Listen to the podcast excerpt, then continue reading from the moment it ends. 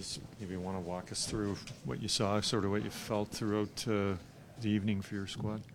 Yeah, I thought the start obviously is something that we wanted to wanted to do. Come out hard, come out strong, uh, and we did that. Um, letting a couple goals pretty quick, and it kind of just uh, killed us a bit.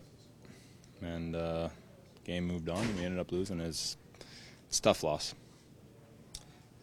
couple off the rush goals again, which seems to have been a theme. Just how big of a challenge is that defending that way, and then just having to stop those high dangers?